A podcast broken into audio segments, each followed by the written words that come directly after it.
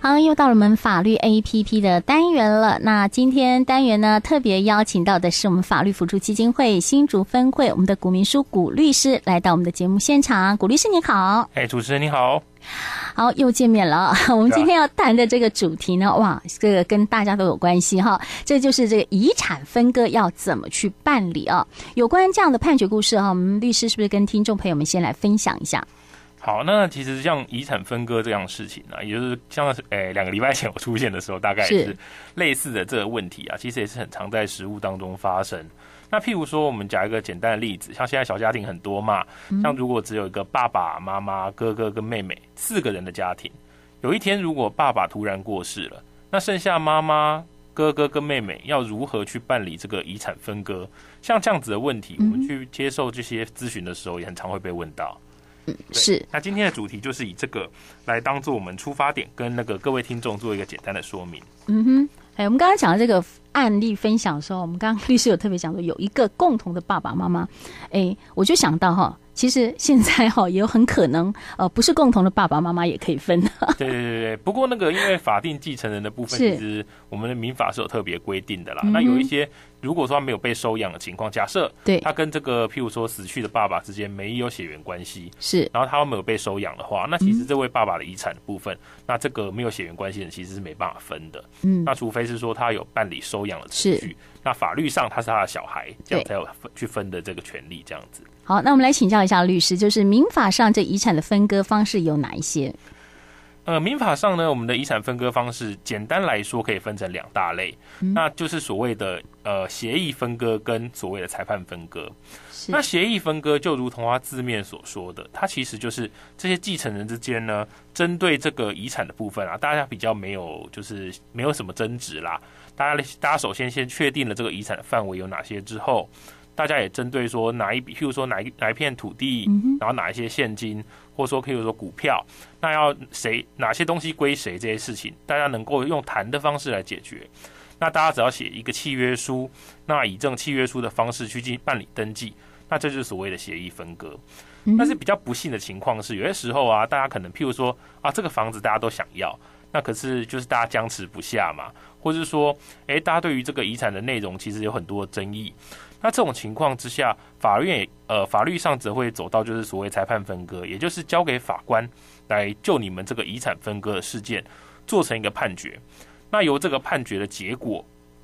嗯去把这个遗产来做个妥适的分配，那就是所谓的裁判分割。嗯哼，那原则上，我们的民法上主要就是分这两大类。那办理的方式只有一点些微的不同。是。那刚刚讲到办理哈，那如果要办理这个遗产分割的时候，有哪一些需要注意的事项哈？是不是跟听众朋友们来解释一下？好，那如果要做遗产分割呢，首先我们必须要先就是把呃我们对国家的这个义务先满足啦。嗯那因为遗产的部分啊，我们等于是要先界定到底这个呃死者有被继承人到底名下有多少的遗产。那现在国税局其实都有一些就是所谓的统一窗口，他们是能够呃在呃被继承人呢持相关的证件去跟国税局申请出这个被继承人他的遗产清册。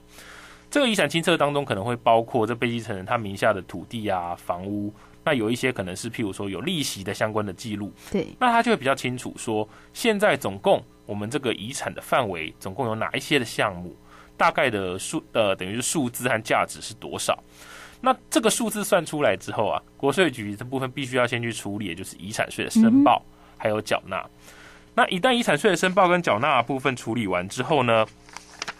后续呢就可以拿着这个完税的证明对去办理相关的登记。那也就是说，把譬如说房屋或是土地，原本它权状上登记的可能是爸爸的名字，是那如果你完税了之后，你就可以去登记成妈妈、哥哥跟妹妹他们三个人共同共有的一个状态。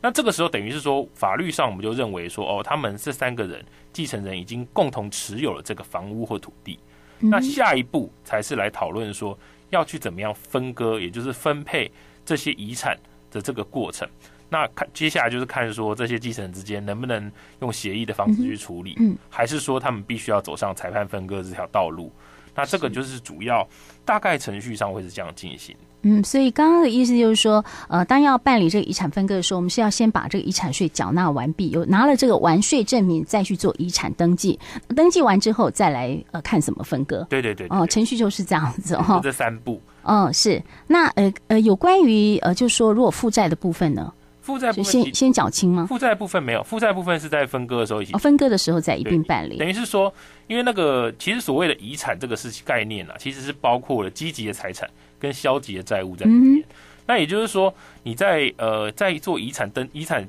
呃申报的时候，其实就会把他所有的这个不管负债也好或积极财产也好，就会申报出来。那至至于说要什么时候去还债这件事情，其实是在分割这个阶段才来做处理。那也就是说，我们这个这就像是一块饼干一样，对这块饼干当中可能有一些饼干是要还给外面的人的。是。那我们是在最后要割的时候才去做哦处，理。是。那但哦，是申报跟缴税的时候，只是告诉我们总共饼干有多大块，嗯那哼，所以这个这个饼干应该要缴多少税，就是这样子。嗯，所以哈，这个呃。遗产税的缴纳，好、跟遗产的登记，这是呃必要的哈，最对对呃要先办理完，好、最后再来做分割对。那刚刚我们有讲到这个裁判分割哈，那如果说裁判分割的话，法院会怎么样去处理呢？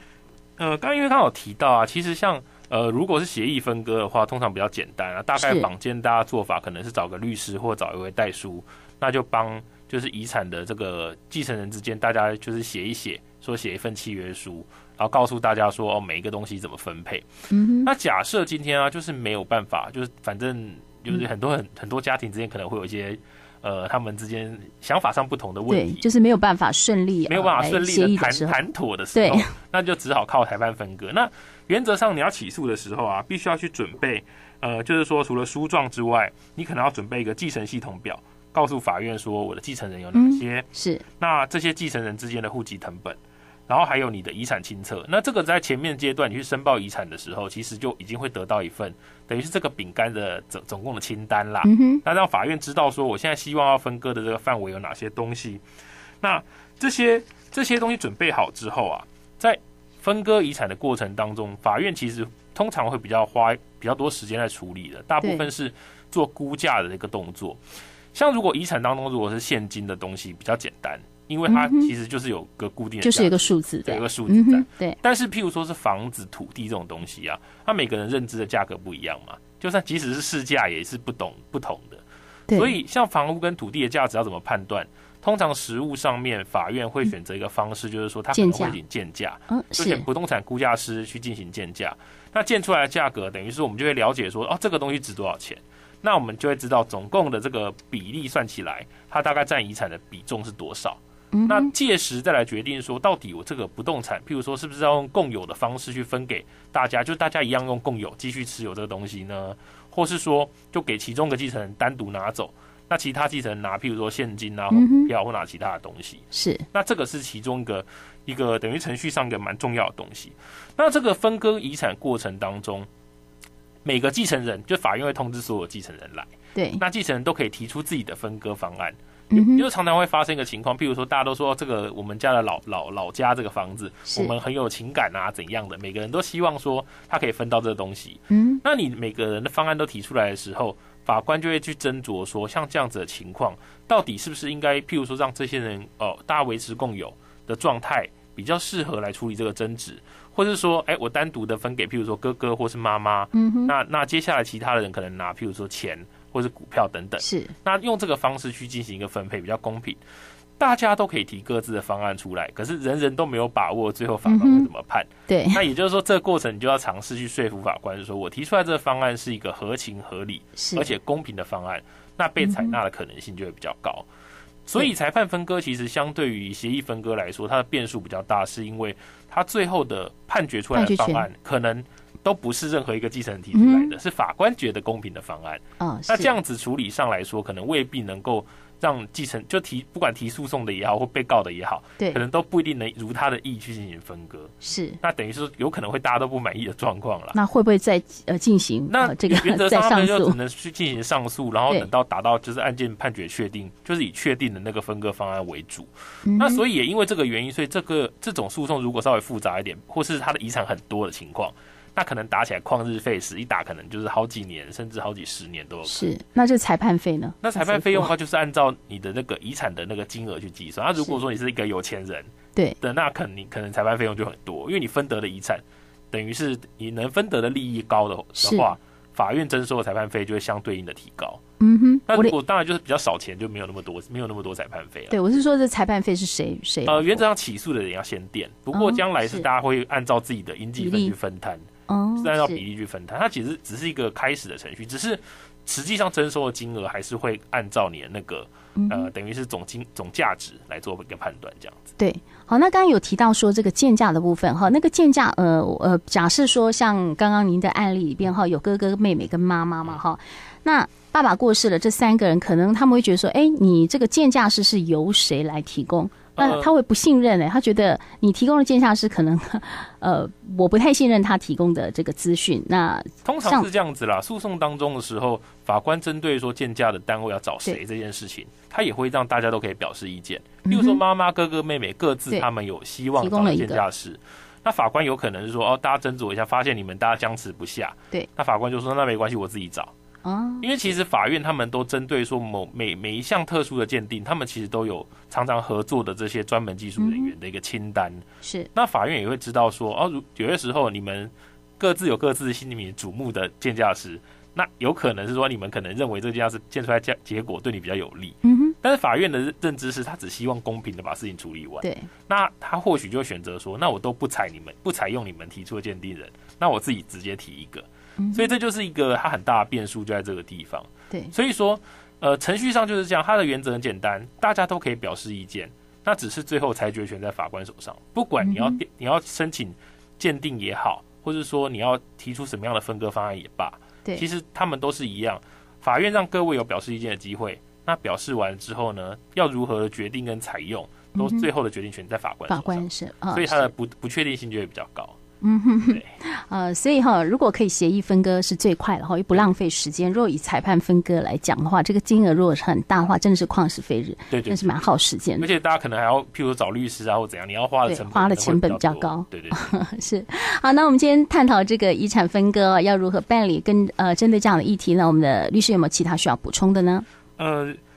呃，像遗产分割这件事情呢、啊假设走到裁判分割的话，那可能有些时候你未必在程序当中会了解说要怎么样去处理它。是那如果说你的呃那个本身的资历上面呢，针对说这种事情又比较难以负担，譬如说律师的费用等等嗯的时候，其实我们的法律辅助基金会都会有提供相关的，譬如说提供撰状或是呃律师写代理的这样子一个服务。对，那如果说您有需要的话，可以就近的像譬如说我们新竹分会这边的电话号码是零三五二五九八八二，那去啊它的地它的地址在新竹县竹北市县政二路一百零五号，可以由可以透过像这个法律辅助基金会新竹分会进行联络。那去询问说有没有可能由呃这个基金会提供相关的这个法律的协助，那你程序进行上可能会比较顺利一点。嗯，是好。那当然，我们听众朋友们，如果说对今天的主题内容有任何疑问，也可以透过我们新竹分台简讯快一通零九三四零一一六五二，